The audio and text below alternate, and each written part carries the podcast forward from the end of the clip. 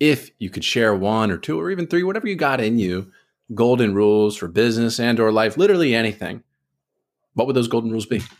Oh, so I would say the first one is something that I've been very much practicing in the last year, especially, and that's just simplify.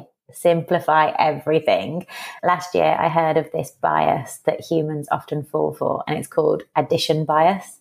And it's where whenever we're faced with any kind of problem or challenge, just our natural tendency is to add stuff.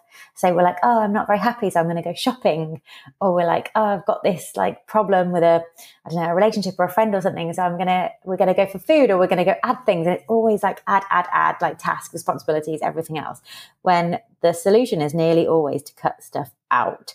And so in, in line with simplifying, a big exercise that I do just a lot. Whenever I'm feeling a bit like, oh, something's not right here, take a blank piece of paper, draw a line down the middle horizontally and a line down the middle vertically, and write start, stop, more, and less. And just focus on stop and less. And do this big audit of your entire life and figure out what is in there that shouldn't be in there and free up the space for what actually matters.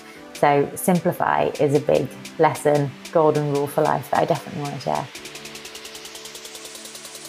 There you have it, my friends. This has been another episode of the SOP, the Smooth Operators Podcast.